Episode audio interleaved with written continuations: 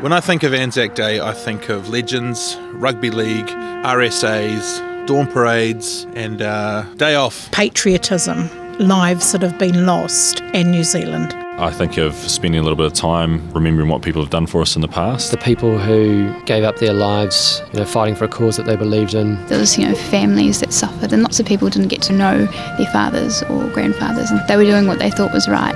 And I think that's pretty courageous. We shouldn't forget that.